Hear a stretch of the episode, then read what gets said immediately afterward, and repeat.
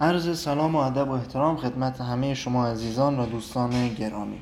دو تا نکته که در خصوص طلاق به دلیل اعتیاد شوهر باید به اون اشاره کنم این هستش که اولا طلاق به دلیل اعتیاد شوهر یکی از موارد اصل حرجی هستش که در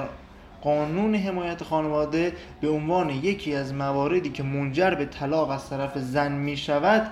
اشاره شده. اما اینجا نکته بسیار مهمی داره و اون هم این هستش که هر نوع اعتیادی منجر به طلاق نمی شود چه نوع اعتیادی منجر به طلاق میشه؟ اعتیادی که ابتداعا امکان درمان اون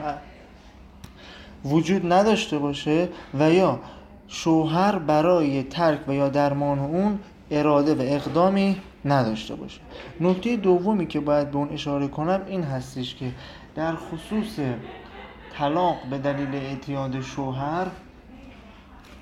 اگر زن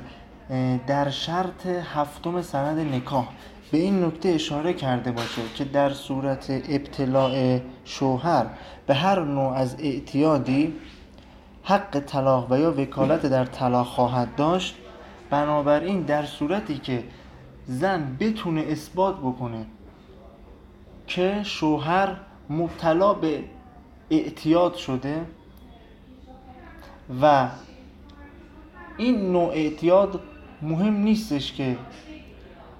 اعتیاد به تریاک باشه یا هشیش باشه هر نوع اعتیادی هم از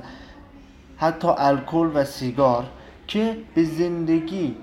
مشترک فیما بین زوجین خللی وارد می‌کنه می‌تونه از این شرط استفاده کنه و با استناد به اون از شوهرش طلاق بگیره.